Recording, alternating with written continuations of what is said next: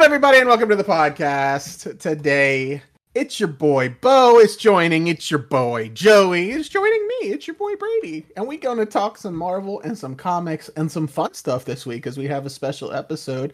Uh, as we're taking a break from the comics, watching Secret Invasion, which is now out, and kind of just enjoying some uh, some some time. So, uh, how you boys doing this week? Doing wonderful, and yeah, Secret Invasion. We're we're a third of the way through the show. Um, listeners might be halfway through. You guys have probably seen episode three by now. We have not. But what are you guys' thoughts? Scale of one to ten in terms of how hyped we were going into the show after two episodes. Where are you? So for me, I think a solid six because, and I'll say this: I think I think the show's good. I'm it, I'm not tuning out. Like I kind of, I kind of, I compare it to Andor. Ah. Andor was Star Wars, big Star Wars fan. Andor lost me, and it did redeem itself at the end, but it lost me because of how uninterested I was early. Secret Invasion hasn't lost me yet, but it's definitely you can tell it's like building up. It's starting to build the story. You got some major things happening, but nothing like too crazy yet. And and and I'm still I'm still waiting to see what what comes of it. But I I I like it. I'm excited to see how it ends. I felt the same way about Andor, or like it just kind of kept trugging along at that very similar pace. Where I feel like Marvel's gonna do, I I mean, episode three is gonna be make or break for the entire audience. Like if it if it doesn't do something big here, a lot of people will not continue on to six. I've already seen people that fell off in one and two. I've enjoyed it. I'll probably go more in that seven range. I, I think it's been pretty enjoyable. Um, I love all the low key references and Easter eggs. And like after I watch an episode, watching other people's reactions on like YouTube and stuff. So I think there's a lot built into it that passes over me the first time that seeing those kind of keeps me pretty heavily involved. But hopefully, hopefully some cool things to come. I've seen some awesome fan theories out there and probably none of them will be true, but it's enough to bring me to the next episode for sure.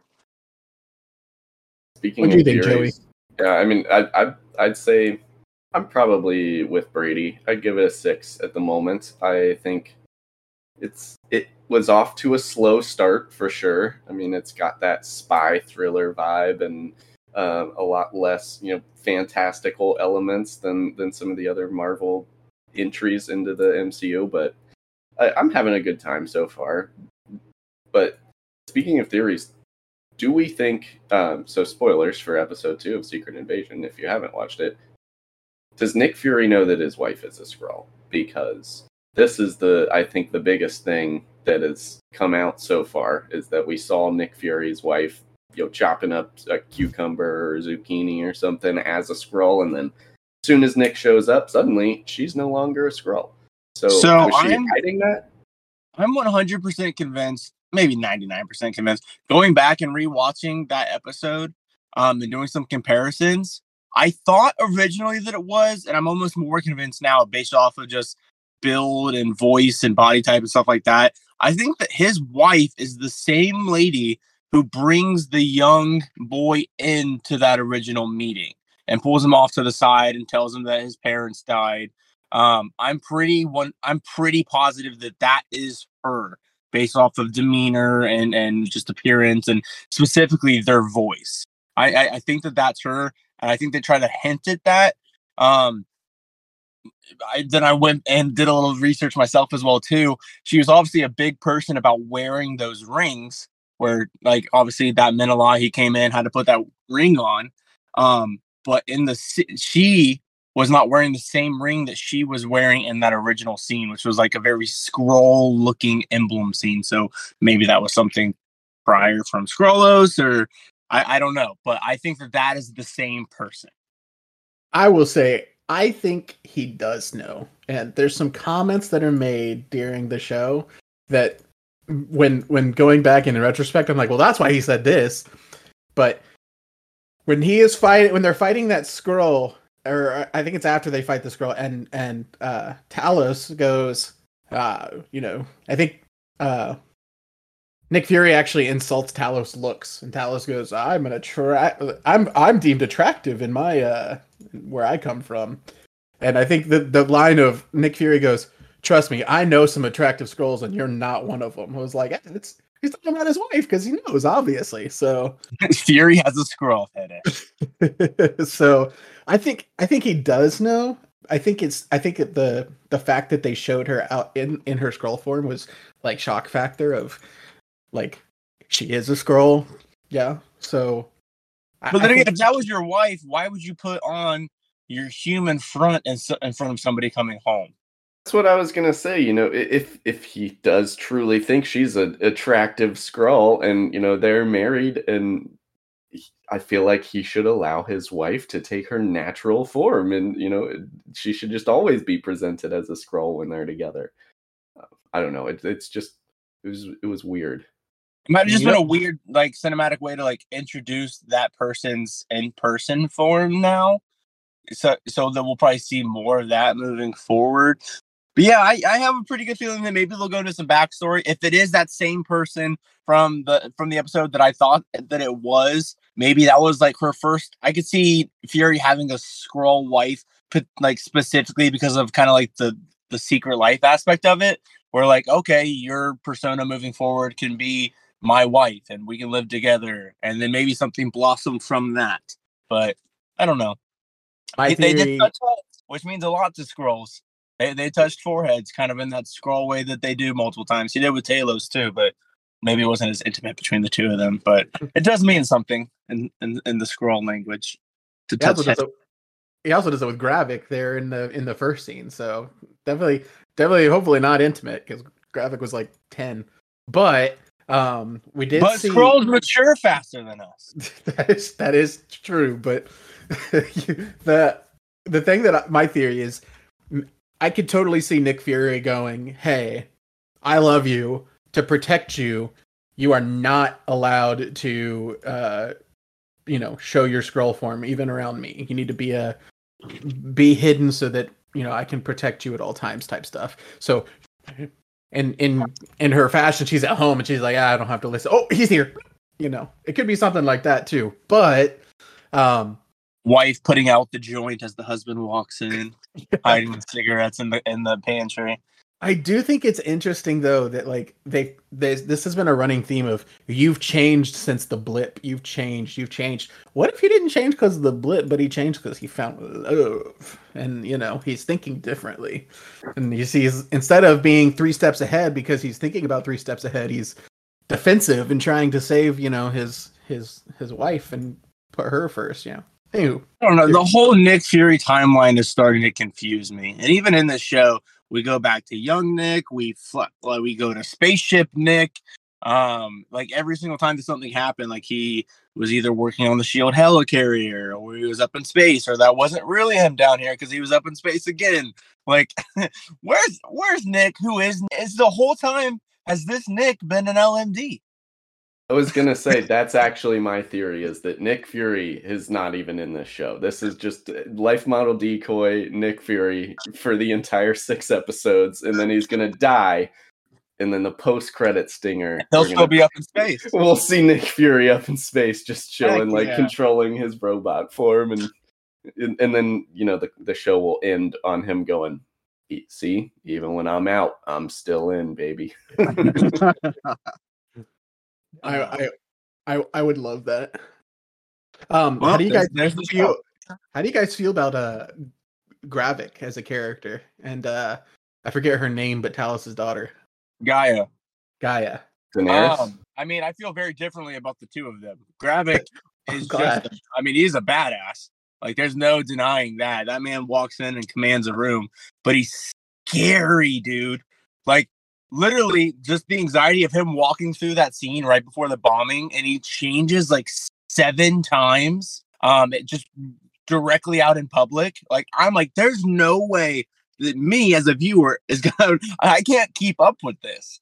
Like they're gonna throw so many plots and twists on there that I'm gonna have no idea. And then the answer is just gonna be, oh, they were in a different Skrull form. I'm like, I'm gonna have to accept that. I'm like, oh, damn it, you're right. That's what Skrulls do. Guy, on the other hand, yeah, she's playing a cool double field there, where obviously she has her family loyalties and she's kind of part of this rebellion as well too. So I, I don't know how that's gonna play out because she really hasn't fully committed to one side or the other yet. Obviously, yeah, she helped aid with, well, tried to with the bombings, but then that ended up not working out pretty well, and we still lost thousands of lives. So I don't know. I like the character development of both of them, and I'm excited to see the backstory too, where it keeps pounding back to them, like in their childhood form, and like showing how that kind of relationship and the rebellion built up. But I don't know if I fully get Gravik's original just meaning behind all of this or his uh his motivation to do so where basically is just he didn't find us a home he said he was going to and he didn't like maybe just bring it back up in conversation like hey remember 25 years ago where you said you were going to find us another planet and then you did like is there can i get a status update on that Bring it up in conversation. When and where exactly? Nick Fury's boots barely even touched Earth, and he was back up in space. But Yeah, and it's not like these Skrulls that are because I thought the same thing, but it's not like these Skrulls that are here have like a spaceship or a way to travel. Like they're literal outcasts that came along with the promise that they're going to have their own planet. And while I don't agree with the methods of killing all the humans and stuff, but you know, they said, "Hey, we're gonna we're gonna get our planet, whether whether it's this planet or not." In the creepy tyrannical way, you know. But I am very interested. My my biggest thing is to be finding out how Talos's wife uh, ended up dying, because there's been hints that you know they they did it. The the people that Gaia is working for did it. Is that really true? Is that Talos just you know trying to get Gaia to come over and she actually died of natural causes? You know, it's I, I'm interested to see how that plays out. I trust Talos. I for some like his character, and again, maybe that'll be the plot twist where th- this whole time he had some ulterior motive, but he's been kind of a reliable source so far. So That's one of the- one of the big- piece in it. one of the big theories I've heard is that he is gonna wind up being like the big bad guy of the series all along. Oh, that would But you- suck. you got to think like when you're first introduced to Talos, which is in um, Captain Marvel, right? He's actually a bad guy. He starts out as a bad guy, and it's not until the end when you realize his motives are actually to to protect his family and find his family and all this that you're like, oh, he's actually not that bad. You know, like it could easily switch back. I love his character, but I could I could see it. I could see it happening. I'm curious, can the can Skrulls fool each other with their impersonation tactics? Like can they impersonate another Skrull and then like fool Skrulls or would they be like, "Ah, I know that that's not you." I would feel like they could, but they would have. I mean, because you're a Skrull and you do it, you would have like a heightened perception about it. You know, he'd be like, mm, "Is this more than a human would?" So before the Skrull Cree War, and it was just Skrulls on Skrulls, did they ever use this power? And if so, what did they turn into? Like, if they're just living amongst each other, was it just a power wasted? Because I'd be having so much more fun on Earth. Maybe that's why they want to take over the planet. Speaking of them being on Earth, though, um, another thing I read online, uh, we know now that there are like millions of Skrulls on Earth because Talos called them all when Nick Fury disappeared and, and told them to come there. How did they arrive here without anyone on Earth seeing a big ass Skrull spaceship landing on Earth? They probably landed in like some place where they weren't going to be found. And why Land? didn't they just take that spaceship and go somewhere else? True, that is true though. That does. What happened to that theory. spaceship? Wait, can they not be looking? Why is Nick Fury in charge of finding them a planet? Like, what's Nick know about planet? He's from Earth. Like, we don't really know that much about outer. I'm, I am sure Yeah. the Skrulls know way more about space and like mapping the cosmos than Nick Fury does. Nick knows more than we know than Nick knows. That's Nick Fury. If anybody knows, it's Nick Fury.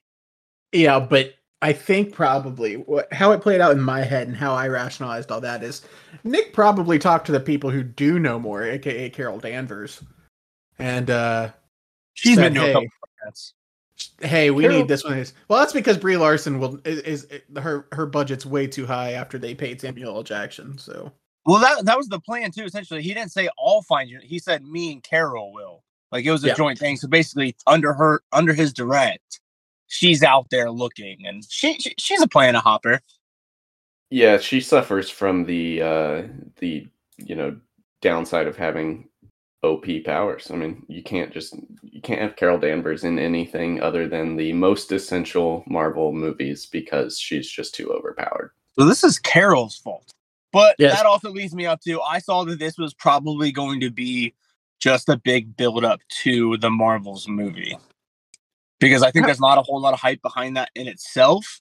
I think we'll see some Miss Marvel, Kamala Khan, maybe even some Monica Rambeau tie-ins towards the end of this. I'm all for it. I'm that is like I feel like that's one of the ones where like non Marvel nerds would probably be like, eh, that's whatever movie. I bet that's gonna be a bomb movie. But in the trailers for the Marvels, Nick Fury's up in space again. So I don't even know when that takes place in the timeline compared to this. We just explained that at the beginning. It's a life model decoy that's down here on Earth. It's still in space right now. I'm just saying. Guys, we're too good at this. We found out all the hacks. Yeah, we need to. You know what's what's what's the um the the robot from She-Hulk that's that's making the actual scenes because uh we've hacked it for sure. Kevin, Yeah, it's Kevin. We've hacked Kevin. We know exactly what his next move is. Ah, well, um, any any other plot points or, or theories you guys want to discuss about the show before we get into the the meat of our episode here? I'm The happy only- to dive into the to the episode. I feel like the other big thing that they hinted at that we didn't talk about much was kind of what they were doing in that lab and what they showed up on the computer and the different powers such as Groot and Extremis and the Cull Obsidian and the Frost Beast. Um, four powers, four of them, very very similar to what the the Super Skrull carried before. Four distinct powers. So I've I've seen and heard some theories about that that I would truly love to buy into, but I don't know enough yet to fully disclose. Oh, it's almost like somebody called Super Skrull when we were talking about the show, but whatever. Anywho, um, the only other thing that I I wanted to say is after episode one, I was really hoping for a um Thanos wasn't wrong type thing with the uh the Skrulls, and uh, they've taken it to uh, extremes that I don't think I can get behind. I'm disappointed in that. I wish I wish I could uh, understand their their their plot, and I hope that that it gets back to that at some point. That is all. we hear Talos calling Nick out a lot, you know, about changing after the blip and all of this and yada yada yada. I feel like the Skrulls aren't having the same reaction to the blip as humans. Did would they not have also been wiped out and like lost 50% of their population? That was a universe thing, not just a human thing. Uh why are the Skrulls not like on the same emotional level as us when it comes to the reactions to the blip. Well, I think it's they. From my understanding, it's like it ch- changed people differently, and the Skrulls. It kind of seems like with with Talos and and other ones that they just went back to being who they were. They're like, oh, blips blips done. We need to be back and on our path to finding our pla- our new planet. And Nick Fury, obviously, the blip definitely affected him. You could see like when when he got blipped away, his reaction to it when he was calling Carol Danvers back home. But like, you know, it's just. I think they're saying that he changed. He's not the same person he was before, rather than he changed. Like, how could it affect you? If that makes sense. I disagree. I think the blip had a big impact. It's had a big impact on everything since it happened in MCU.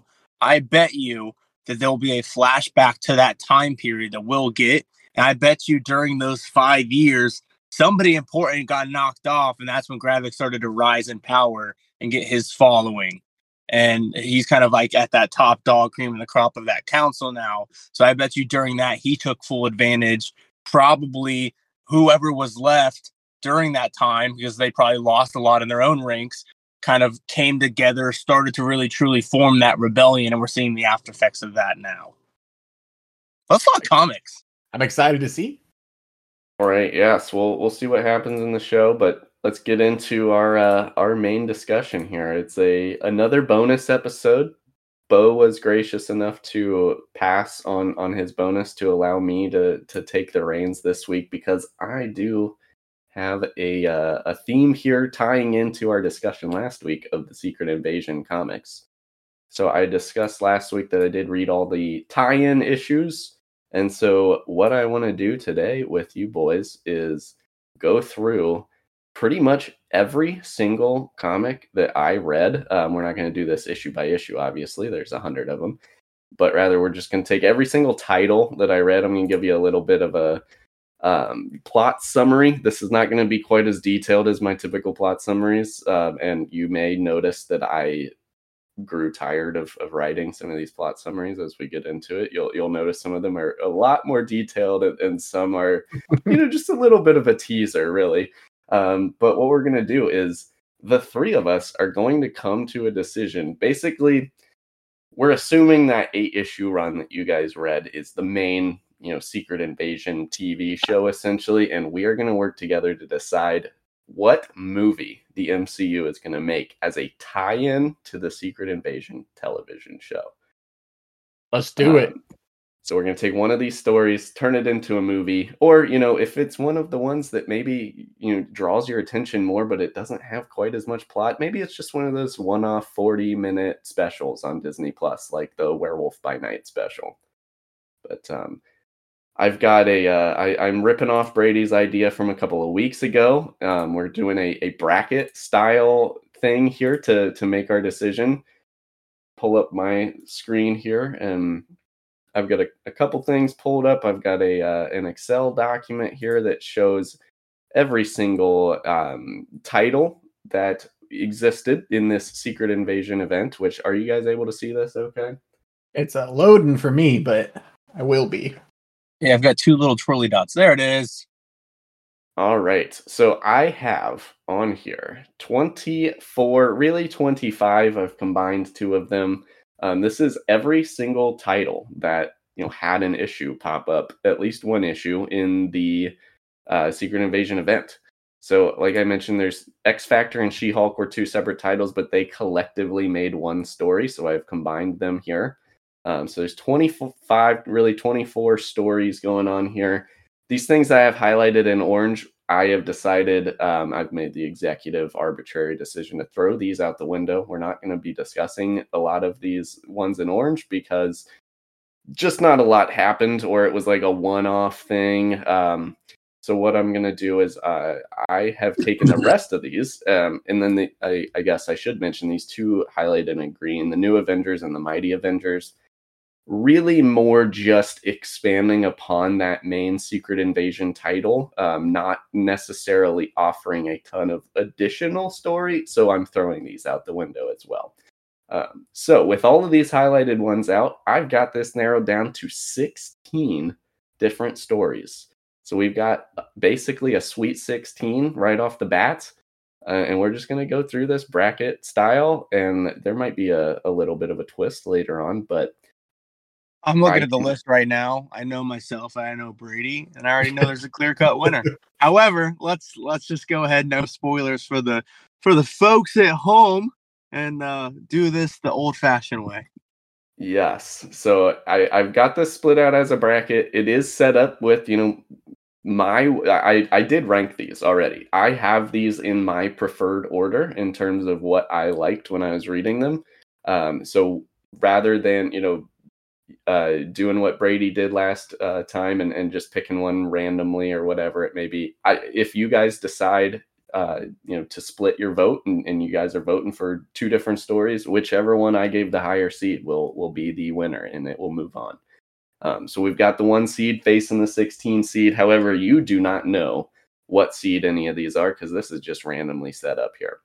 Um, but we'll go ahead and jump into round one here. So like I said, 16 stories um, to go through here, and I do have a quick plot summary typed out for each one.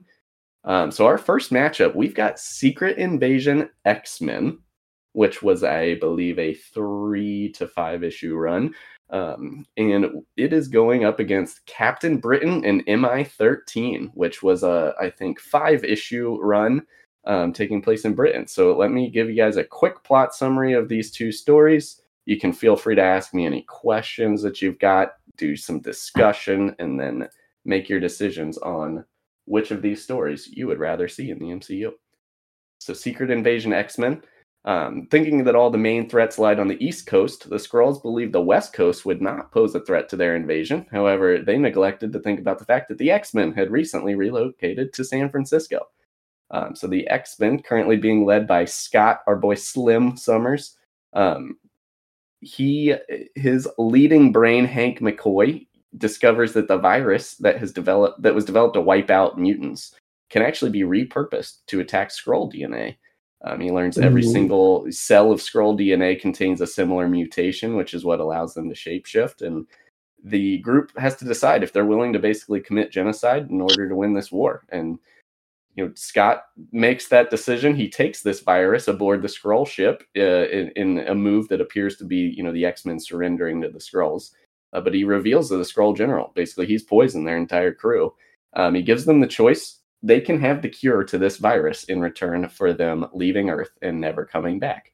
And rather than giving up, the Skrull general orders all of his troops into their ship and he basically kills every single troop in San Francisco uh, to prevent this virus from expanding into the rest of the Skrull fleet. And so the threat over San Francisco is taken care of. And that is the Secret Invasion X Men story. And that is going up against Captain Britain in MI 13, which uh, America is not the only country dealing with this Skrull threat. Across the pond in Britain, the, the Brits come under attack by Super Skrulls. They and that forces some British superheroes to assemble under MI 13. Uh, which includes Pete Wisdom and his ex-wife Tink, who I shared this with Bo at some point. Two very striking resemblance to Peter Pan and Tinkerbell. I, I don't think they are technically them, but but it's Peter Pan and Tinkerbell. um, the Skrulls are are going after Otherworld, which is a uh, pocket, pocket dimension in like a British high fantasy style with you know magic and elves. Um, and the Skrulls are gathering these various mystical and magical items to build a magical Super Skrull. And so, with all this magic from Avalon gone and stolen, um, they decided to release this dark, evil magic to to basically combat the Skrulls and Captain Britain is resurrected as a result, and he uses Excalibur to defeat this magic Skrull. and dark magic begins to basically overtake Britain. However, it does expel the Skrull armies, leaving them free and clear for now. But it's clear that something is going to be coming in Britain. So these are our two stories. We've got X Men in San Francisco, and then we've got the MI 13 Brits across the pond. Boys, thoughts on these two? I just say this seems like it's going to be a lot harder than I thought because for me, both of these stories seem super cool because it sounds like, and correct me if I'm wrong with what you're thinking, Bo. That sounds like genocide and a mental battle of is this, you know, morally okay versus uh literal like the start of Super Skrull which is like one of uh, one the one thing I'm super excited and hope to see in in the in the Secret Invasion. So this is a this is a tough one for me. Uh, yeah, I was definitely surprised by the description. Of the first off, well written, Joey. Um, I feel like hopefully the, the comics are as cool as your recap because the stories alone, like either would be really well. I I heard the Secret Invasion one for X Men, and I was just like, yeah, that's dope. That's gonna win for sure. because if that was a movie, the plot twist of the ending alone is enough to completely sell me. And I love X Men, and if we did make that into a movie, it'd be the first MCU X Men. Um, and that would just be kind of like a really cool start there. So I would love the ability to kind of cast that and play that out.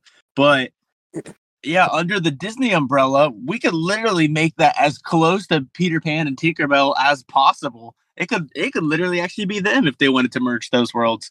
But as far as like the the magical fantasy Marvel and uh, Disney together would probably make a very dope movie under that realm. Um, so that that would be tough for me as well too. Um, I feel like that would be a cool storyline. However, yeah, just the just the plot and the and the ending and the action and the psychological part of it and Scott Summers being the the, the leading man. Um, I'm gonna have to go with the X Men for a winner of this round. All right. Got to vote for X Men. Brady, which way are you leaning? I would like to cause a tiebreaker, but I do think I'm gonna have to agree with the Secret Invasion X Men. I think that that that plot of this thing almost killed us, but we can use it, and that battle for is this okay to do would intrigue me more as a uh, as a story. So I'm with it on uh, the Secret Invasion X Men. All right, Secret Invasion X Men moves on, and Captain Britain falls by the wayside.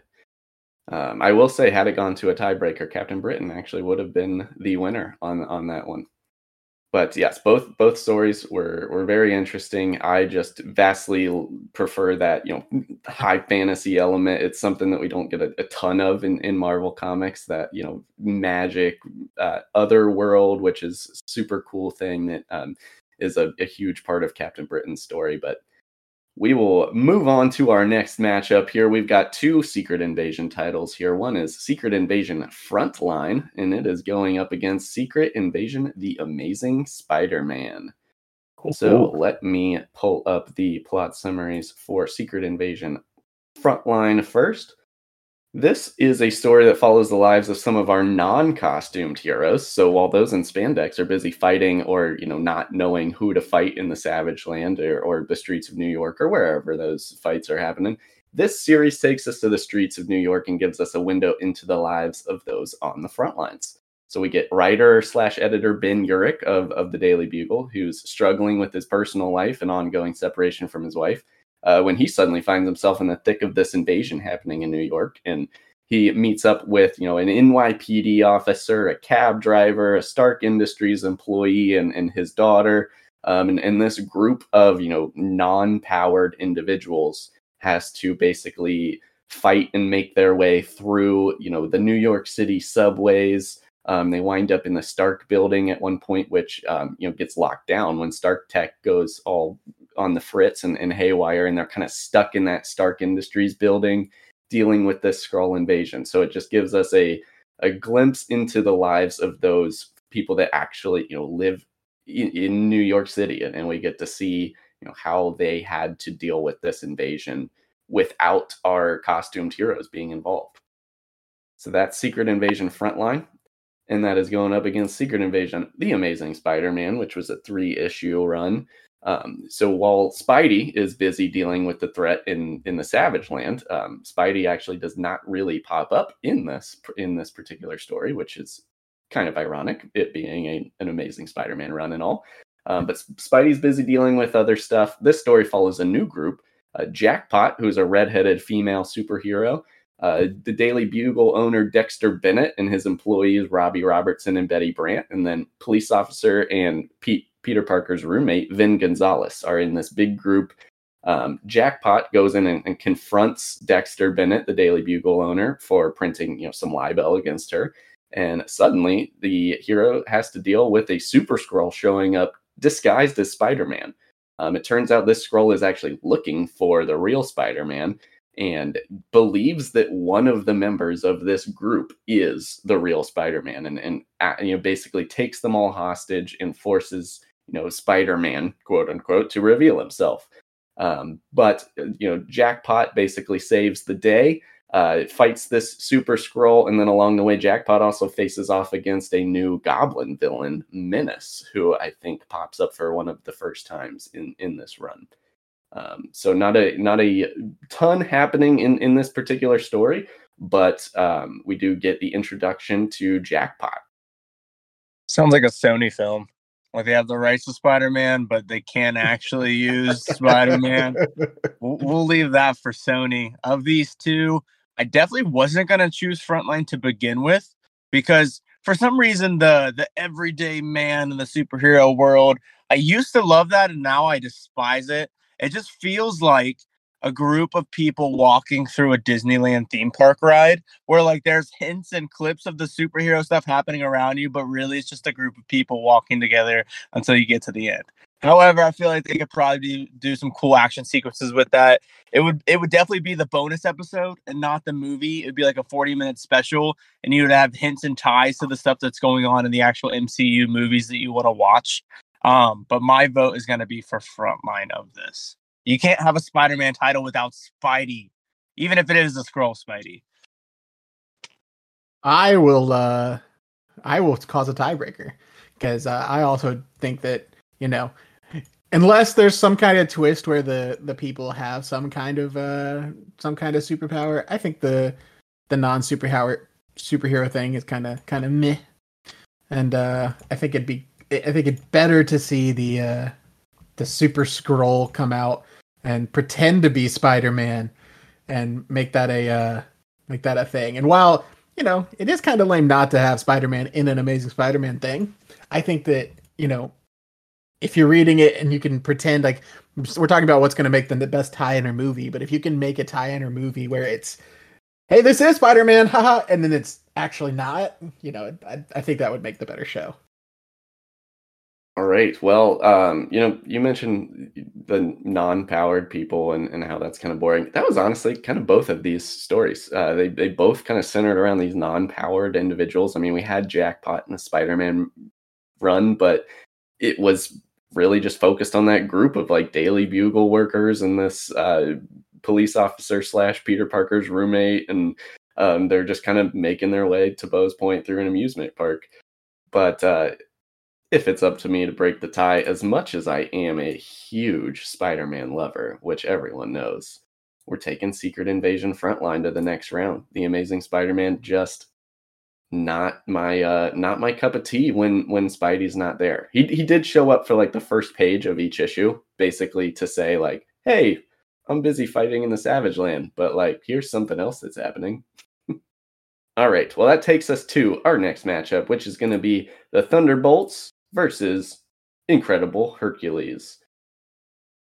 So the Thunderbolts, we'll start with this one. This was one of the first plot summaries I wrote, which you can probably see. It's a little bit longer and more detailed, but also just, you know, had quite a bit more happening in, in this particular story. But um, Thunderbolts, we see the group in Colorado is consisting of Mac Gargan's Venom, Moonstone, Bullseye, Swordsman, Radioactive Man. They're all led by Norman Osborn, our, our guy, the Goblin. Um, they're as destabilized as ever, and they are attacked at, at, the mountain by Captain Marvel, who has, unbeknownst even to himself, been a Skrull sleeper agent. Uh, Norman convinces Mar-Vell uh, that you know he he's the only one that can decide who he truly is, and uh, Captain Marvel begins kind of dealing with an identity crisis. And I did throw in a quote on this one because this was one of my favorite quotes from almost all of the issues that I read.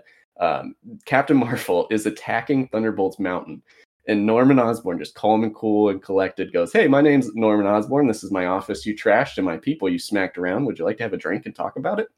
Um, but, anyways, well, after all this happens, team member Swordsman, um, who was recently reunited with his twin sister, uh, kind of upset Norman Osborn with this because Norman had been using this, you know, missing sister to kind of dangle in front of Swordsman and, and keep him in check. But um, now she's back. So the group travels to DC. They defend the capital from the invasion and in front of many cameras who begin to start seeing Norman as this great leader, uh, you know, sowing the seeds for the Dark Reign later. Uh, Venom and Bullseye are released to kind of wreak havoc, and this has both good and, and terrible side effects as, you know, they're killing all kinds of Skrulls, but they're also Venom and Bullseye and, and can't really help themselves from killing anything and everything. Um, doing during the fight, Swordsman's sister is suspected to be a Skrull, and Bullseye just kills her. Uh, she was a human. Oops. Uh, anyways, Norman, who's been you know taking medication to hold back the Green Goblin personality, begins to kind kind of become unhinged while he's battling.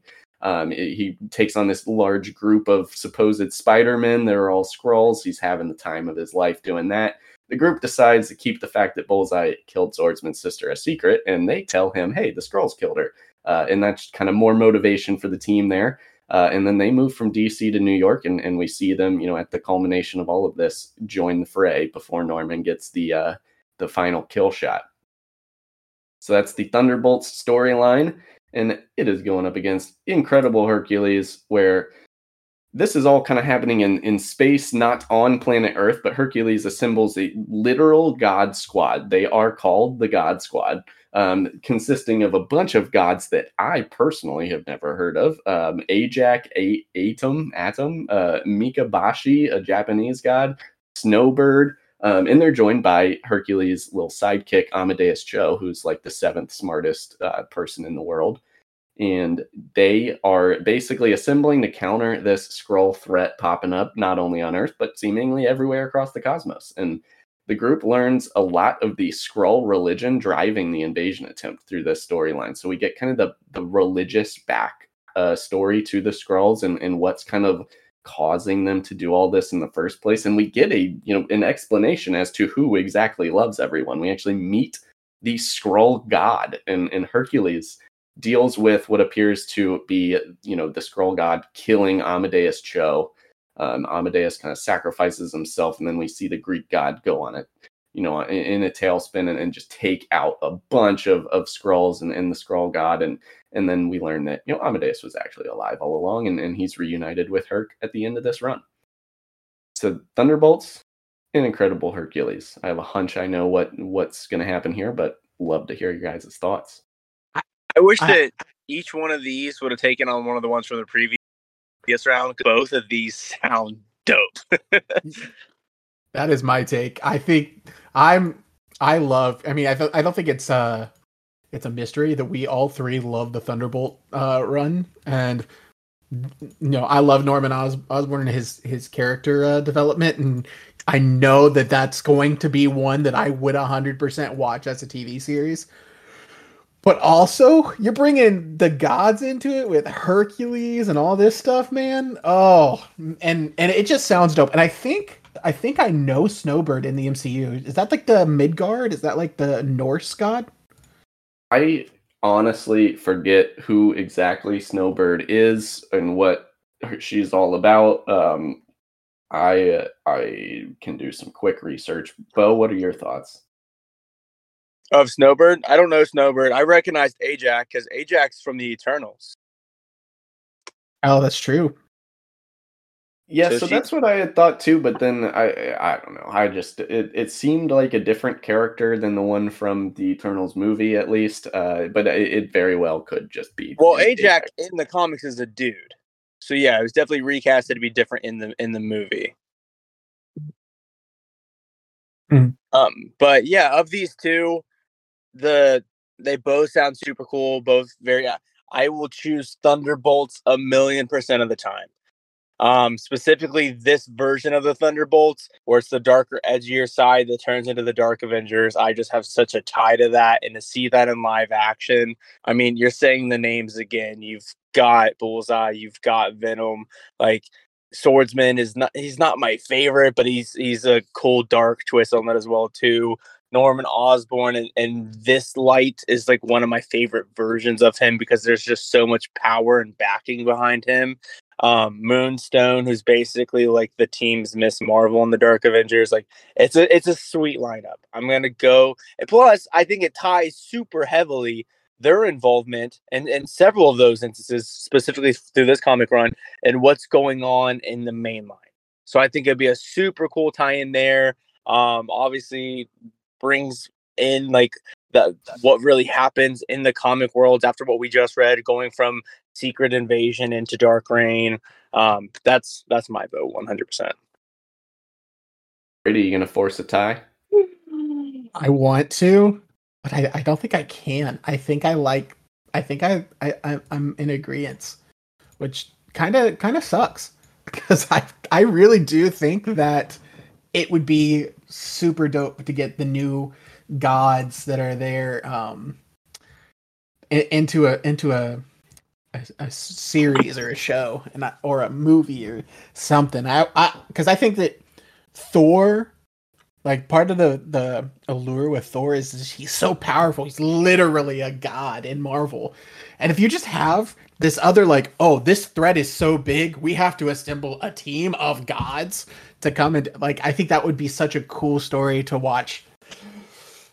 And I could just and, and not knowing any of the other ones we're about to go through, I could see this being a final.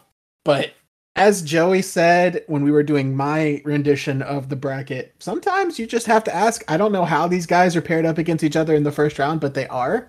And you just got to go with it. And I think I'm going to go with it and say uh, that Thunderbolts moves through, and I wish it was different. Yeah, I think that Marvel had their chance with partic like uh just showing the gods to be this really cool, awesome, badass group. And Thor, Love and Thunder ruined that. the the gods are, are a, a laughing source of comedy for me in, in live action so far. Yeah, Yeah. which super super saddening that it is. Yes. All right. Well, Thunderbolts move on. That is the one that I would have picked as well. The Hercules. I mean, I, I love the concept of you know the God Squad, but um, I just I personally was uh, kind of checked out as I was reading that story. It wasn't necessarily super interesting to me, so that was uh, not one of my higher ranked stories. The the Hercules run, but glad Thunderbolts moves on there. Um, so we've got a couple more matchups in the first round here. We've got Secret Invasion Inhumans versus Avengers the Initiative. So Avengers the Initiative, um, you know, looking back at the the 50 states initiative is, is what that one is is kind of about. But we'll start with Secret Invasion Inhumans, which follows our, our Inhuman group, you know, at this point led by Medusa because Black Bolt has been kind of missing or not on Attilan recently, but Medusa and the rest of the Inhumans are, are brought into the fold that Black Bolt, the, the king, has actually been a secret Skrull for some time. Uh, devastated by this because Black Bolt is her husband, Medusa begins the search for you know the real Black Bolt and starts taking some very extreme measures. Traveling with her family members to see Ronan the Destroyer, the, the Kree from um, the Guardians of the Galaxy uh, original movie. Uh, Medusa offers you know, the Inhumans to finally fulfill their original purpose. They were created by the Kree way back when to help them battle the Skrulls, and and she's you know willing to make this partnership finally happen.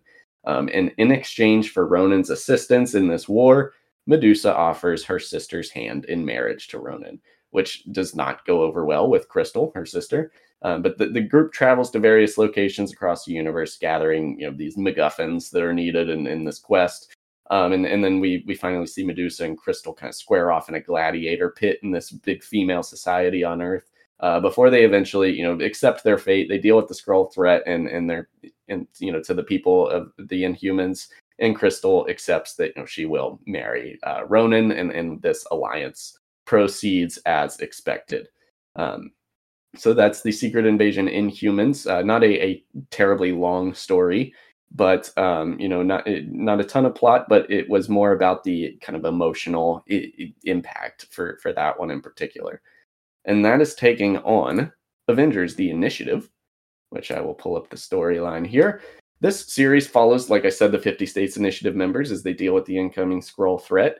Um, new initiative member 3D Man travels from state to state, basically assisting these initiative teams with the invasion, um, while also dealing with the fallout of the fact that Hank Pym, who was kind of the leader of this, was working to ensure that almost every single one of these teams had a secret Skrull member. So 3D Man turns out to be one of the few people that can actually identify Skrulls via his 3D powers. Um, and throughout this uh, story, he hooks up with the sc- the Skrull Kill Krew um, to assist them in identifying and killing Skrulls. While new Ant Man Eric O'Grady uh, is also going around just cracking jokes about Jessica Drew's boobs the entire time. And then we also see initiative member Crusader, who is also secretly a Skrull, but not necessarily a part of the invasion. He decides he's siding with Earth and and you know the Avengers, and he fights against his own kind before tragically at the end being shot in the head by 3D Man because you know he saw he was a Skrull, so he just shot him. Um, and and that's kind of how the Avengers Initiative storyline wraps up.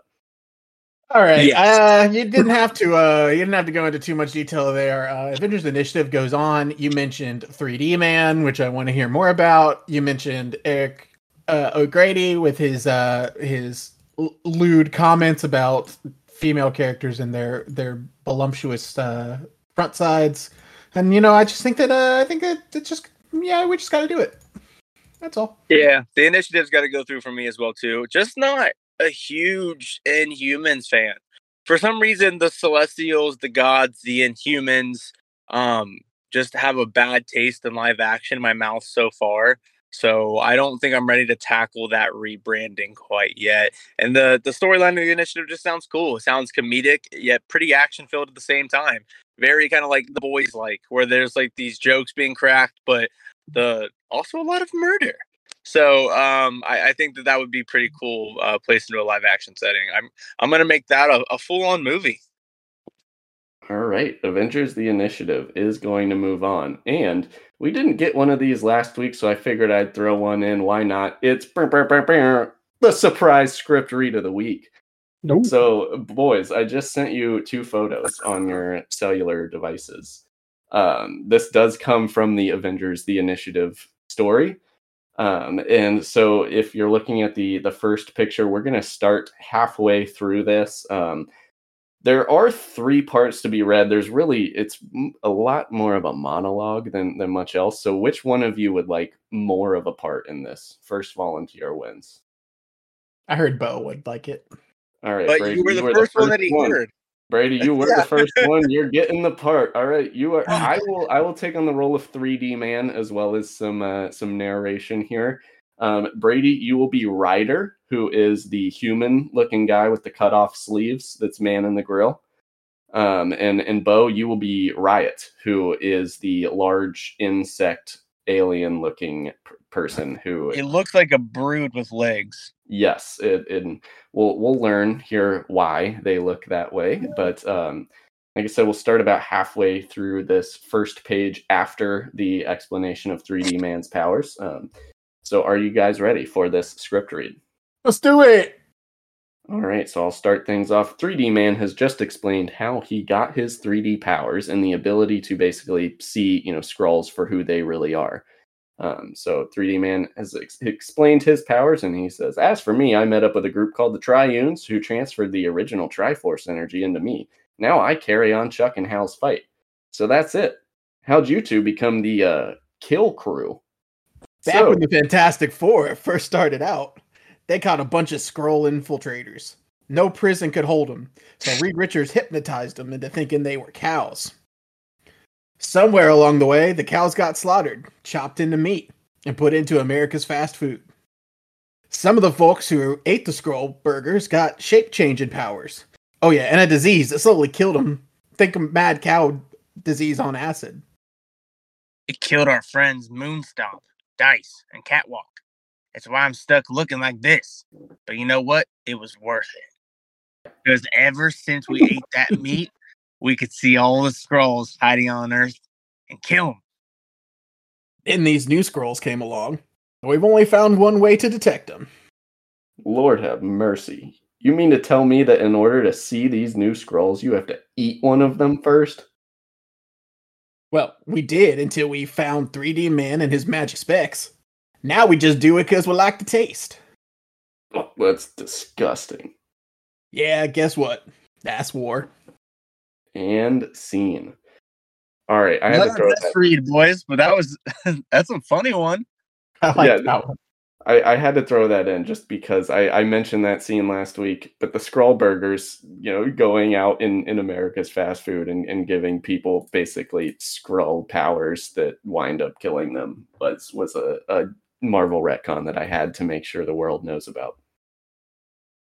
I still think that the Skrull Burger should be sponsored by Mark Skrullberg, and there should be a, a meat store that they own, maybe a a car sell. company. I've been on vacation. We went and ate. Uh, we bought everything that uh, Mark Wahlberg has branded under the Wahlburgers, and his his pickles and his special sauce, pretty delicious. But um, apparently the the Skrull burgers are pretty good as well. Hmm. I, I I will say my favorite part of that reading was probably something that the viewers probably didn't even get out of it, which is the viewers, the listeners didn't even get out of it, which is when they were talking about actually like doing the Skrull burgers. There's literally just a Skrull head on a grill in a backyard. Like that's how shocking it was. It's like they didn't like you know cut up some meat and you just go, oh maybe that's Skrull. No, there was a literal giant decapitated head on the on the grill. So Is that the meat that they're eating? You think it'd be more body related, or is that like just kind of like a? Is that the dessert? was it a shock factor? They were just tossing it on there to, sh- to I don't know, but I thought it was funny. I can't imagine there's much meat, in, unless they're just eating the brains. Yay, Mm, Yeah. brain burgers. got to get the power, dude. All right. Well, we got a couple. We we're only halfway through the first round. We should probably hustle along here in the interest of time. But Our next matchup, we're going to have Secret Invasion Runaways slash Young Avengers. And yes, that is the title. It is both of them in, in one title. Um, and then this is going ag- up against, like I said, there were there was one dual uh, run story where it was one story going back and forth between two different titles, which Marvel does love to do uh, to convince you to buy more comics. But that was X Factor and She Hulk. So let me uh, check out the Secret Invasion Young Avengers slash Runaways plot summary here. Um, while walking through New York, the Runaways witnessed the Skrull army invading the city, and during the fray, known Skrull member of the team, Xavin, takes out her teammates in an attempt to basically remove them from harm's way.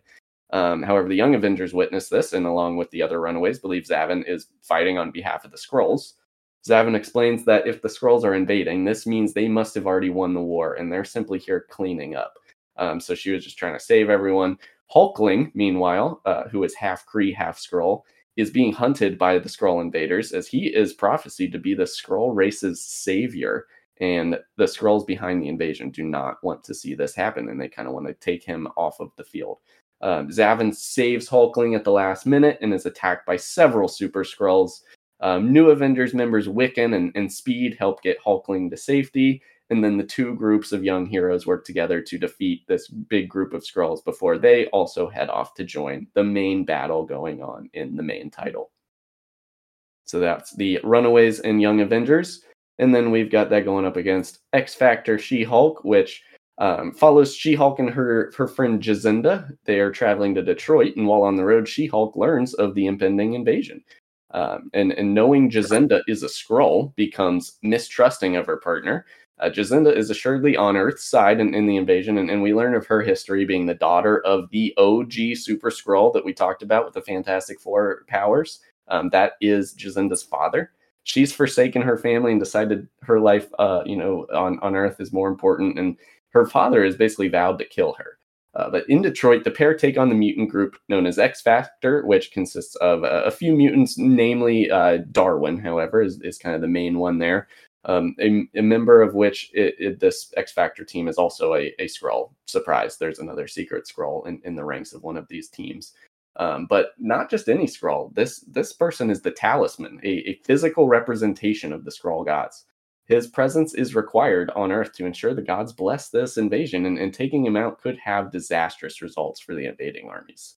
Um, and so after they capture the talisman, She-Hulk and Jazinda come face to face with that OG Super Skrull um, I believe his name is Kl'rt. And he and She-Hulk battle in, in the air. They battle on, on land, and then when they eventually are are overpowered by this Super Skrull, he decides not to kill his daughter, but he does take the talisman and, and flee, leaving Jennifer and, and Jazinda behind. And that kind of wraps up X Factor and She Hulk's story. Hmm. Another one, another two, and this might be an unpopular opinion, but another two that I honestly would like to see both of them in. Uh, I think that the big big good for the Skrull or the big I mean he's not really a big bad because it doesn't sound like he's like pa- super powerful killing wise or threat to humanity, but definitely a, a thing that the Skrulls don't want to lose.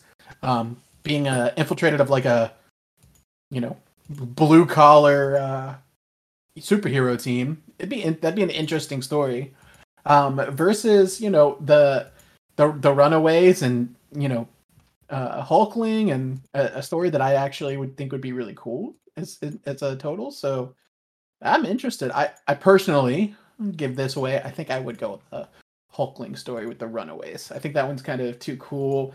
Um, you have you have the Hulkling being the the savior of the ones on Earth, and and you know I I just I think that one would make the cooler story. Yeah, I gotta agree too. I gotta go Runaways, Young Avengers. I love both of those teams, specifically the Young Avengers. And yeah, Hulkling's tie-ins being half Skrull having those powers, like you can't pass that up. So um, I, I think that that would be an awesome tie-in. Um, wasn't as interested in the other one. It'd probably be kind of cool as well too. But uh, Young Avengers, Runaways for the win. All right, Runaways, Young Avengers moves on to the next round. And we are going into our next matchup, which is Iron Man, Director of S.H.I.E.L.D. versus Secret Invasion Thor. Starting with Iron Man, director of S.H.I.E.L.D. So with Iron Man, you know, in the Savage Land, this is similar to the Spider Man story. We, we, don't necessarily follow Iron Man throughout this because he's in the middle of something. We, rather, we're following War Machine as we see the fallout of Stark Tech failing across the globe. Um, we find out Tony has built a safeguard into Rhodey's suit that allows him to avoid the infection uh, impacting the rest of Stark Tech. And after receiving a private pre recorded message from Tony indicating something must have gone wrong and Rhodey's only one he can trust, uh, Rhodey takes off into space to a secret satellite that was built by Tony that very few people know exists. And there he meets up with Suzi Endo from the Force Works. Uh, she and Rhodey are the few remaining people Tony thought he could trust. Two of them, the two of them must deal with the invading Skrull ships that are coming from all over in space. And we see Rhodey transform this entire satellite into a giant flying Iron Man suit in space, which was kind of badass. Um, after seeing several Skrull ships descend into Russia, Rhodey follows them to attempt the to stop the infiltrators from obtaining Russian nukes. The Russian group of superheroes, the Winter Guard, see Rhodey and uh, view him as an unauthorized intruder in addition to the Skrulls, and they demand he leave. Uh, Rhodey refuses because you know shit is hitting the fan, and, and he needs to help the Russians. Uh, otherwise, they their country may have fallen, and and so the Rhodey helps them out. He he falls under um, attack, and the Russians basically abandon him to die at the the command of their commanding officers. However, Crimson Dynamo goes against these orders. He goes back, rescues, and helps Rhodey. They drive the remaining Skrulls away from Mother Russia, and the, his superiors are, are sending fighter jets to take Rhodey down. Crimson Dynamo basically commands them to stand down, uh, demands they they fly away and, and leave Rhodey alone essentially committing treason to assist Rhodey in, in, in, leaving the country unharmed. But he tells Rhodey, you know, it's it's okay. He's fairly certain he can convince people that he thought they were Skrulls, so he didn't follow their order. Um, so that's the Iron Man director of S.H.I.E.L.D., and it is taken on Secret Invasion Thor, which was a smaller, shorter story. Um, but following Thor right after he comes out of the Odin sleep, he's in a new Asgard in, in Oklahoma, and you know, as is his human alter ego, Doctor Donald Blake, which he is currently inhabiting. Um, and when the invasion happens, Thor actually allows Beta Ray Bill to to wield Mjolnir in his place. Uh, so he kind of just remains as as Doctor Donald Blake for a lot of this to help humans as you know as a human doctor. Um, and then Bill eventually while he's fighting, recovers his own weapon, Stormbreaker, and then the two, both of them, you know, wield their respective hammers, suit up for battle, and we see Beta Ray Bill and, oh, and Thor fighting alongside against the Skrulls. So this is Secret Invasion. Thor against Iron Man, Director of S.H.I.E.L.D. Thoughts? So, as we talked about with like plot holes, where why didn't this happen, or why didn't they just do this? My big issue with Iron Man director of Shield is if he put a failsafe in Rhodey's suit, why would he not put a failsafe in his own suit or in anything that's like majorly like maybe just the one bottleneck, you know, that that would stop it from like literally destroying the planet? You know, why not just put a, a failsafe there? But so so I have a I have a I have a personal vendetta against uh, that one. But I think I like it more than the Thor one. I think it would make for a better story. I love a, a good Mother Russia uh, USA coming together to defeat the bad thing and us getting away and not not not having to actually go to war with Russia as well because of it. So tie-ins to Secret Invasion, I'm sure, but like yeah, I, I, I think I'm I think I'm leaning uh director Iron Man director of Shield even without Iron Man there. Go Rhodey.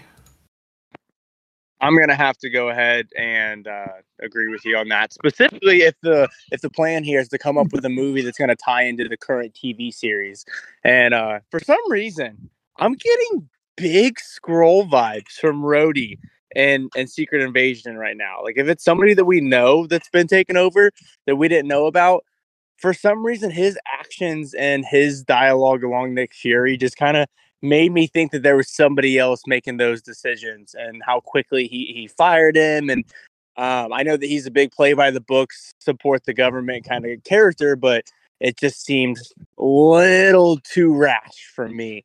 So, um, but yeah, have this backlog here and give him kind of that that full. I mean, Rhodey's been Iron Man in a lot of instances where it, it truly mattered, like Secret Wars and things like that too. So I think that'd be awesome. And I love the Winter Guard as well. That's another really cool team that when they're with the Avengers, I think plays really well. So that's my vote. All right, Iron Man, director of S.H.I.E.L.D., moves on. And we get into Black Panther versus Deadpool. Black Panther is obviously taking place in Wakanda, and it follows Black Panther and his queen, who is Storm. Uh, they're defending Wakanda from the invading Skrull army. It's happening all over the globe.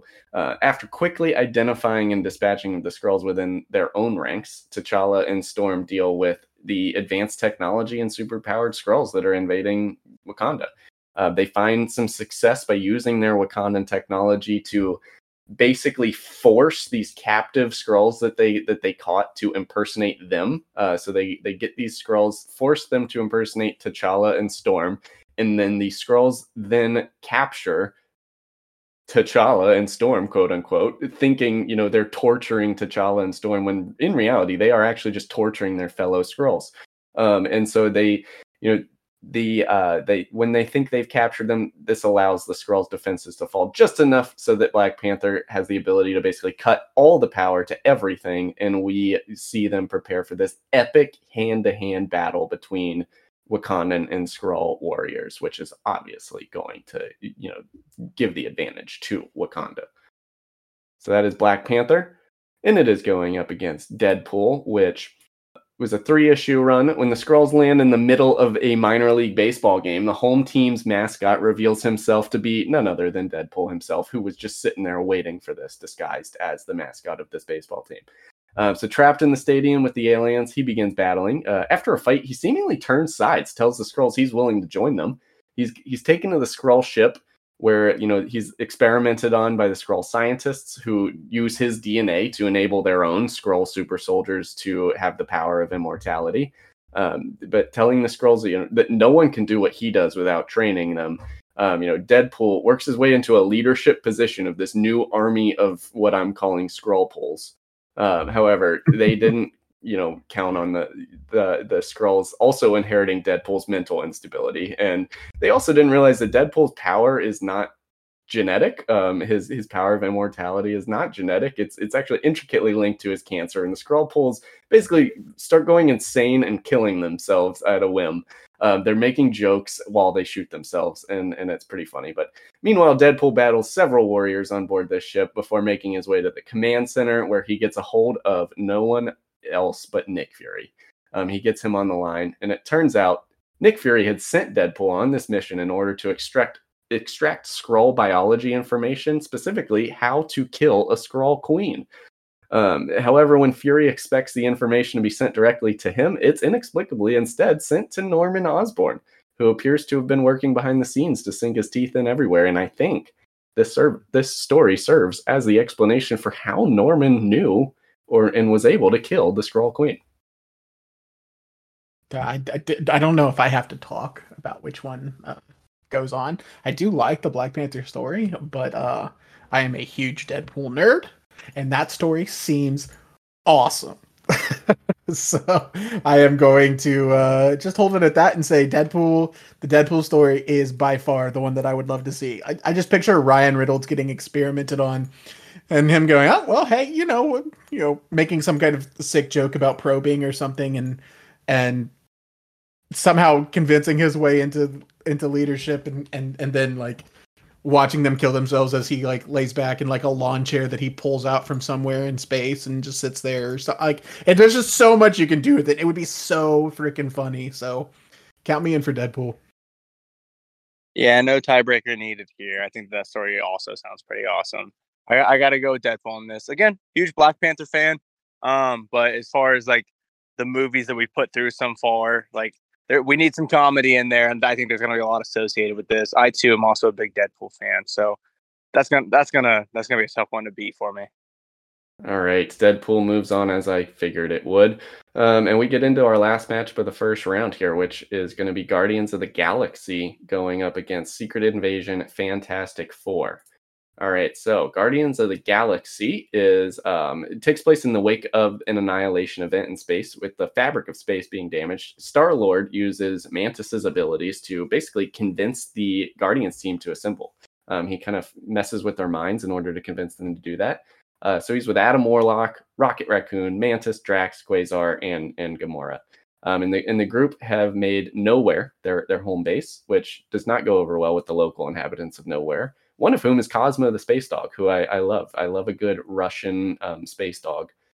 And then the base is bombed and, and becomes overrun with Skrulls. This Skrull invasion happening, like I said, all over the place.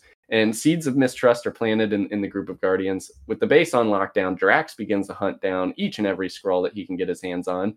Uh, Knowhere's administrative council accuses the Guardians themselves of bringing this threat onto their base. And Drax, in an effort to basically take care of the Skrull threat, releases a blast that renders everyone on the base unconscious, basically to the point of death, which gives the group the ability to identify who is the Skrull. Because well, while they're you know unconscious, they revert back to their Skrull form. The group learn of Star Lord's scheme. Um, after after dealing with the Skrull threat, they they learn that their minds were basically invaded by Mantis, and the story ends with the group uncertain of their future. Um, so that's Guardians of the Galaxy, and like I said, that's going up against Secret Invasion, Fantastic Four, which was a three issue run. Um, and so when Secret Skrull Sue Storm transports the Baxter building with herself, Ben, Johnny, and the kids into the negative zone, the new quote unquote Fantastic Four of Johnny, Ben, Franklin, and Val have to deal with getting back to the real world. Johnny fights the Skrull version of Sue, who reveals herself to be Johnny's ex lover, Lyja. Um, Johnny's had a, a, lot of loves in his life, one of whom was indeed a Skrull. And, and that's who was impersonating Sue here. And meanwhile, Ben is protecting the kids from these negative zone monsters that are popping up. And the kids decide to use the super suit that their dad uh, made for them without their mom's approval, mind you. But uh, he made this big ass super suit for them in case of emergencies. They come to Ben's rescue at one point and, and save him from this giant negative zone monster.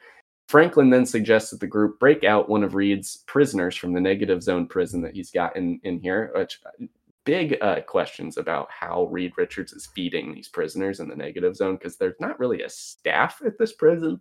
But, uh, anyways, they decide to break out one of the prisoners to basically help them fix the device because Johnny and Ben acknowledge they're not smart enough to figure out how to get back to the real world. So they break out this super criminal, bargains are made, and the crew eventually makes their way back to reality. So, Secret This is one story that I honestly wish that I would have read at the same time that we read the Secret Invasion storyline because it really does it kind of hints at it when you see Stu Stu Sue Storm, that's Stu by the way, send them into the negative zone and with what happens with the portal and Ben and Johnny going to save them. I love me some Val and Franklin. I think that was awesome additions to both the family and the team. Um, I, reading them in comics is always fun.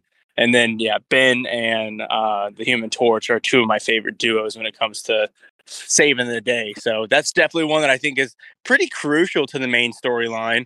Um, just because the Fantastic Four tie-ins to the Skrulls. Oh, it's hard to top Guardians of the Galaxy though, especially in any kind of live action. But I'm gonna have to go with the Fantastic Four on this one.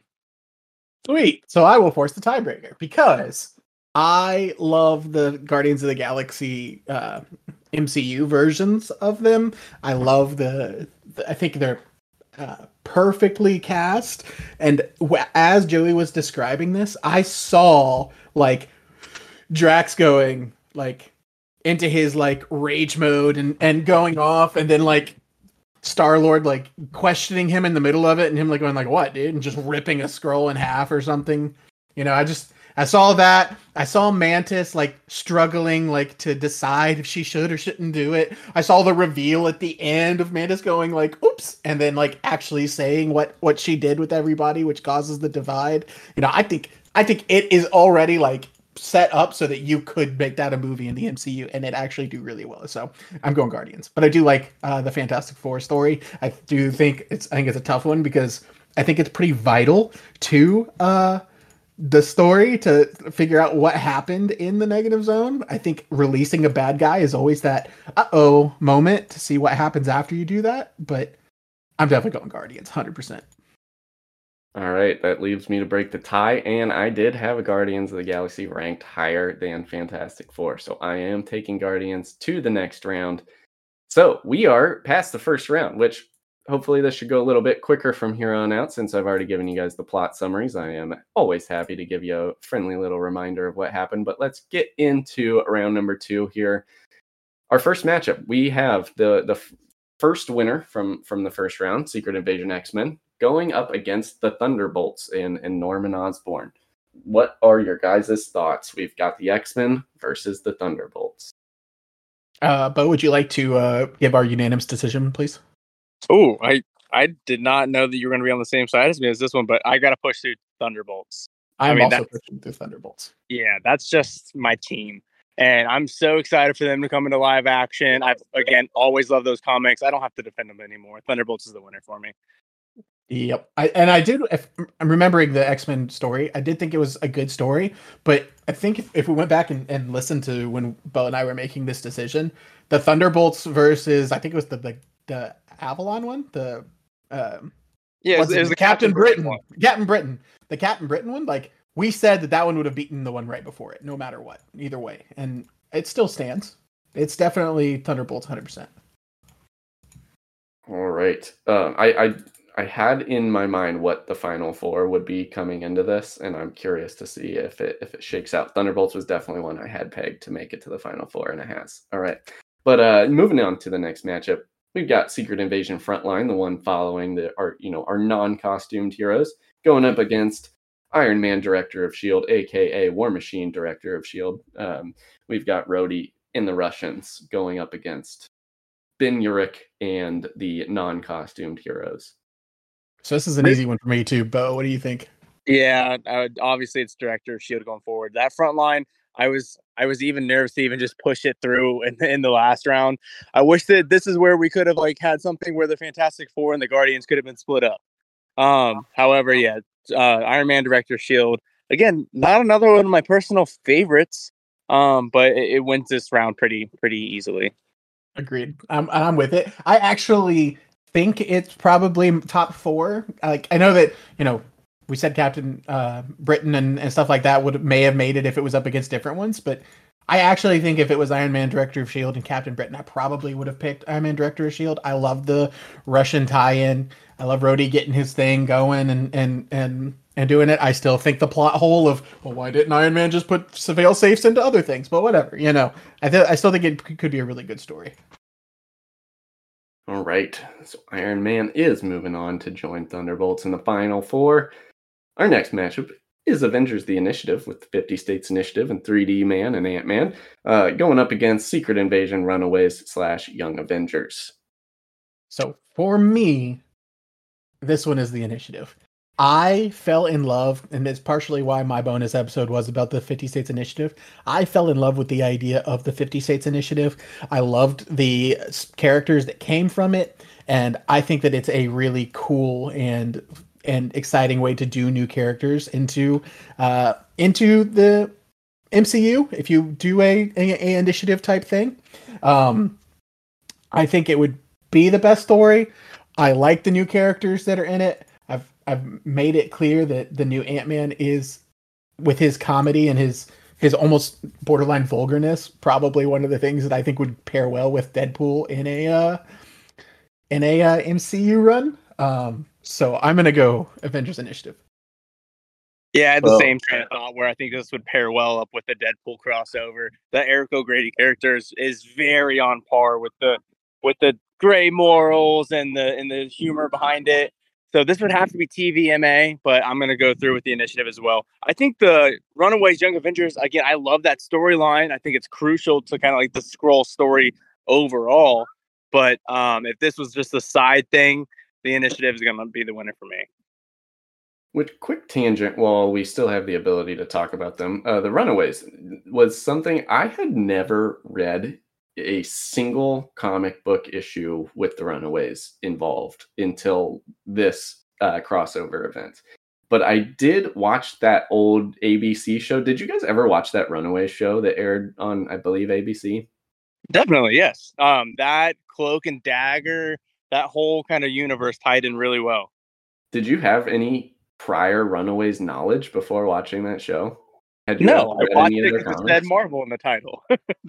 I was not in my comics yet at that point, but yeah, I was just watching everything that came out um, that said Marvel on it, and that was just in that same line. What was the other one too? Legion was another like on Hulu, ABC, um, Marvel kind of tie-in that I knew nothing about and watched. But yeah, I enjoyed the Runaways. Yeah, it was a good show, but yeah, I this I had just never even seen them make their way into a story that I was reading until now. It was it was kind of cool, and it, the, I think the the show did a great job of getting their characters right. I mean, they they seem very similar to their characters in that show. But all right, last matchup in the Elite Eight here, we've got Deadpool going up against Guardians of the Galaxy uh, it, Brady, is is your love of Deadpool just auto pushing him into the final four, or is Guardians of the Galaxy the story actually keeping your interest enough to make this a battle? It's definitely a battle, but I still think it's not the love of Deadpool, but the love of that story. Think about a movie where Deadpool goes into space and they let him do experiments on him. I painted the picture before. I think it's so interesting and it would be so hilarious with Ryan Reynolds and, and doing it that I think it pushes through for me no matter even though I said it makes a perfect Guardians of the Galaxy one, I think it makes a perfect Deadpool one as well. And I think that for me that Deadpool story is it that comedy side of it. It's more it's funny, it'd be funnier, it'd be yeah, all my opinions by the way. It'd be funnier, it would be more perfect for the Deadpool side of the house. Bo, Deadpool. Yeah, I, I also have to go ahead with uh with Deadpool on this one if it would have been the Fantastic Four, it would have been kind of like a close tie-in for me. However, yeah, the, the Deadpool one for me just absolutely wins. I, I think that the comedy side of thing, it's eh, honestly, I don't know it's gonna make it much further than this, even though I thought it was gonna be the clear winner at the beginning when I saw it. However, yeah, this versus Guardians, we've already got too many Guardians films and bonus episodes, so Deadpool needs a needs another spotlight. All right, so we have our our final member of the final four here. The the final four consisting of Thunderbolts, Iron Man Director of Shield, Avengers the Initiative, and Deadpool. One of these will have a Secret Invasion movie being made. Um, and I'm going to switch things up a little bit here. We are not going to do traditional Final Four, you know, two versus or like one on one, two two different matchups. Rather, I want to ensure that neither of your least favorite of these four becomes our champion. Um, I don't want some arbitrary matchup, you know, robbing us of, of the championship that everyone wants. So, uh, Brady, I gave you the the the heavier reading earlier, so I'll I'll go with Bo first. Bo, I would like you of these four stories to eliminate one that you do not want to have a story a, a movie made. Just, just pick your least favorite, and we're and we're knocking it right off the board. That's easy for me, um, but I don't like where this plot twist is going because I feel like that's not actually going to happen. However, to answer your question with uh, all hesitancy, I feel like Iron Man director Shield is going to be scrapped for me. Iron Man director of Shield is off the board, and Brady, I'm going to need you. Thunderbolts, Avengers: The Initiative, and Deadpool. Which of these is not being made into a movie. This is where Bo gets nervous because I know which Brady has the floor. I'm there. I know which one he he he he. I know what battle in the finals he wants, and it's probably the battle in that I want. But when he said it was easy, I figured this decision would be hard for me because I figured we'd have the same lowest one of oh that that one's gone and we can talk about the other three, but we have different low ones. So it's going to be the battle we want, Bo, because Avengers: The Initiative was my my least of these three. I liked the Rhodey story, and I think that getting rid of getting rid of the Initiative, which is sweet, still awesome, definitely a Final Four contender, but started that that. Ooh, I'm interested to see how this next battle goes.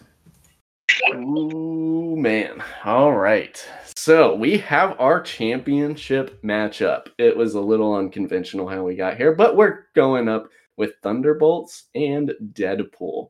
So just a quick reminder, Thunderbolts follows, you know, obviously Norman Osborn and the Thunderbolts from the, the mountain in, in Colorado into DC before they go to New York. Deadpool follows Deadpool on the Skrull ship, making you know Skrull pulls, getting Norman Osborn basically the the information he needed in the Thunderbolts story to take down the Skrull Queen. These stories are kind of inter intertwined, but Thunderbolt versus Deadpool what are you guys thinking and, and are you going to make me actually get involved here and, and make a tie breaking vote i have a feeling that joey you will get involved because if i would have had a scrap too it would have been director Shield and then Deadpool. Um, for some reason, I would not have at the initial view of this list done anything with the initiative because I didn't know anything about it. But hearing the story, I think doing that live reading got me a little glimpse into the story, which always sinks me. I'm getting big like the boys vibes from that. I think that it could have been portrayed in live action really well. I love when you bring new characters in that are extremely likable. I knew nothing about Eric O'Grady until the last couple weeks of conversation. And I knew nothing about the Kill Krew or the story about the Skrull Burgers until you brought it up, Joey. But now I think that it's you can't go without knowing it. So bring that into the live action uh, would be hilarious. I love the Thunderbolts so much as well too, and everything Deadpool is right up my alley. However, Tell you, I'll tell you what that- though, I will offer you an olive branch here, and I will reveal just for the sake of fun that Avengers: The Initiative was my favorite storyline. It was my number one story. Um, I am willing to offer you, uh, if you and I come together and just veto Brady and say we're taking Avengers: The Initiative as our champion, I'm I'm 100% willing to do that. If we just want to kick Brady off of the podcast and and just take over. I know that that would probably be the outcome that you want, Joey. You guys are squirrels. that's that's not the game that we're playing here, man. This is the rules were set. We gotta abide by them. Um, however, I'm gonna bring this to a tiebreaker of the options that we have left because I'm going to go with the Thunderbolts. Again, yet another one where it's gonna be a lot of people we don't have in the MCU, we don't have in live action yet. Um, very similar vibes to the initiative when I'm planning that out to be live action. I think it'd be hilarious. I think it'd be dark, it'd be gritty, and that's right on my right on my alley when it comes to what uh live action movies, TVMA shows, and things like that would be. Obviously, that would be Deadpool 2. However, this is not a critical Deadpool story for me. Um, I feel like this puts him in kind of like a support character role in a sense, uh, where Norman Osborn and the Skrulls are like the bigger overbranching theme here. I like Deadpool when he's leading his own action, so I'm going with the Thunderbolts. Brady, are you going to, in fact, make it a tie? Are you going to shock the world and just say that you're taking the Thunderbolts? I think that the, the question I think I need to ask a very pivotal question. The whole thing with this is what makes the best MCU thing that we, we want to see in the MCU, correct? Are we taking it as well with that the thing the original Secret Invasion comics that we read are already quote unquote in the MCU and this is to tie into it? Or are we saying a standalone? I guess important here. It is, yes, we are assuming that eight issue main story that we read is essentially the TV show that, that is coming out. We know that that's not the case, having seen a couple episodes, but we're just, that is the assumption, and we're making the tie in movie. So I think I'm going to shock the world and say Thunderbolts because, like I said, I, standalone Avengers Initiative and Deadpool would be my final. But if we're trying to tie it into that Thunderbolt setup, or that not that Thunderbolt setup, but that Secret Invasion setup, where Norman takes Norman Osborn takes the takes it all and becomes this like person of of he- heroism for the for the world you know i i just I, ju- I think you have to have that backstory of of why he did it you know and what what's going on and i think that's thunderbolts and as much as as much as i would love all three of those i think those were my top three as much as i would love all three of those in i think i i think it does i think it i think it goes through Well, I love that choice, Joey. I'm looking at your ranks and I am shocked. I am shook it. Yeah, so I while while Brady was talking, I did reveal my my rankings for all of these stories. Uh, Thunderbolts would have lost had it come to a tiebreaker on a technicality, uh, because I I did put it at four and Deadpool at three. However, I had probably four of these stories that I was constantly while I was putting this together shifting in my rankings because as I was typing up my summaries, I was just like remembering how much I enjoyed some of these things uh, and, and one of those was Thunderbolts. I think my initial list had Thunderbolts at like eight, and then as I was typing out the summary, I was like, okay, this is this is now six, and I was like, okay, this is now four, um, and I almost bumped it up over Deadpool actually, but my my initial ranking here, I'll just quickly run through these. First, I had the initiative. I mentioned that. My second was shocking. It was Secret Invasion Frontline. Um, it, it reading it now, I, I understand why you guys didn't take it very far in the bracket, but reading it, it was one of my favorite stories to read. It was super cool. Um, just seeing all these characters that I really didn't know much about, other than Ben Urich, I, I knew of as you know the editor of the Daily Bugle, but I just really thought it was cool seeing like these normal humans taking on aliens and, and just kind of getting a, a glimpse into what all of this craziness looks like from a normal person's perspective. Um, and there was a lot of character, you know, emotions going on, and, and it was just a really fun story. But so that was number two. Deadpool was three, Thunderbolts was four, Captain Britain was five, Guardians was six, Iron Man Director of Shield I had at seven, X Factor She Hulk was eight, Runaways Young Avengers nine, Thor 10, Fantastic Four 11, X Men 12, Incredible Her- Hercules I had pretty low, Black Panther was 14, um, Amazing Spider Man not quite my least favorite, but but almost, and then Inhumans I had at the bottom of the list. I think it's pretty important to say though that you rank these based off of what how you liked reading them, right? Because if I did the same thing and I read them all, Deadpool would be my number one. It wouldn't even be close.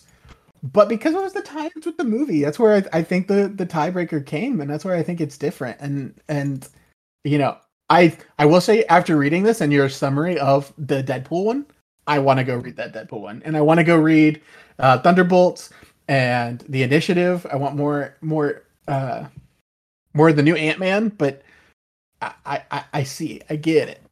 That's what I, I mean, say. I get it.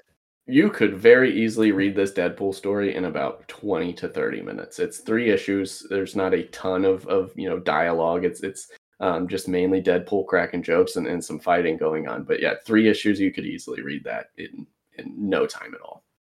I might just have And to. Brady, I say that you do it because since we're reading the Dark Reign overbranching title right now, there is a I think four comic series of Dark Reign, Deadpool versus the Thunderbolts. That is a oh direct Oh sequel to those two stories. Well, yep, I'm going to have to. I'm gonna have to read that, and then I'm gonna have to read Dark Reign, and I'm gonna have to read the Deadpool one, and it's gonna be a great week of reading. Yes, and, and real quick shout outs to the titles that I did not mention today. Um, Secret Invasion Who Do You Trust was a, uh, a one off, it was just one shot, and uh, gave some like introductions to some different stories that were happening across this event. In, in and of itself, it was not a story necessarily, it was just kind of you know an introduction to what's going on in the Secret Invasion event. So I, I threw that one out. Um, New Avengers and Mighty Avengers I mentioned are just kind of too close to the main story.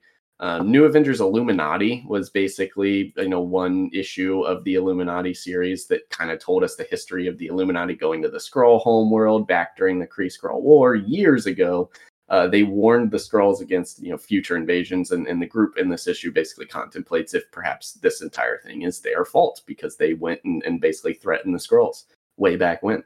Um, and, and I learned in that that how long the Illuminati's actually been around, which was uh, it, shocking to me. Ms. Marvel, I, I had on here as well. That one, not a ton of plot really, really happened in, in this particular story. It was mainly just kind of supplemental information around, you know, Carol Danvers arriving in New York. We got some really cool action scenes, but but again, just not a, a ton in terms of plot happening there. Um, New Warriors was one I, I honestly don't really remember what happened in, in New Warriors, to be perfectly honest. Uh, but I, it was another one I just decided to throw out because it was one issue. Um, Nova, something happened in, in Nova, and Nova was kind of actually important. Uh, but I personally have just never been at all interested in the Nova Corps and like a lot of this cosmic stuff in, in the past. So I decided to just throw this one out. Die-hard Marvel comic fans listening will probably um, yell at me for not including this, but Nova was was kicked out. And then the other one that I did not talk about was another one-shot issue, Punisher War Journal. Um, which again, you can see how lazy I got with these plot summaries, Brady. It says something happened. Um, Punisher War Journal basically just saw, you know, Frank Castle killing some people. It was classic Punisher stuff. But oh, again, one one shot issue, nothing major really happening. And uh, with that, I think it's time for us to hop off too. So we'll be back next week with more readings and more fun, um, as well as probably a secret invasion talk. So um, with the new episodes coming out. So uh, hope you all enjoyed. Hope you all enjoy reading along with us and watching the show. And y'all have a great week. We'll catch you next time. Bye. Thank you for listening to another episode of Comics Over Coffee. Please be sure to join in again next Saturday morning for another exciting episode. If you have questions for the host or would like to be featured on an episode, please write into comicsovercoffeepodcast at gmail.com. Special thanks to my fellow co hosts Bo and Brady, and a very special shout out to our artist Emily Rich.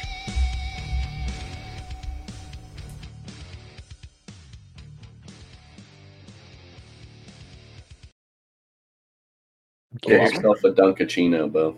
No, I'm doing something frou frou, my guy. This is about to be a non-black coffee.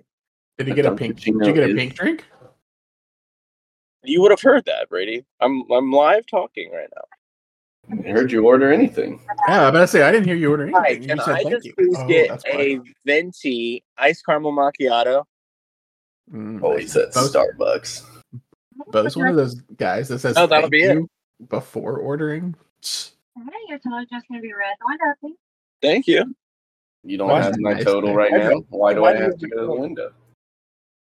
Why is it? Why do I have to think about it and wonder what what my total is? It's right there on the screen. I can tell you what my total is going to be. Yeah, but if they're gonna, they might add some things and change it. oh, we thought you would be cool. You showed up to the window. You actually look like a dipshit. So that's a seventy-five cent dipshit tax. You said thank you before, so we took a dollar off because no one's ever done that to me before.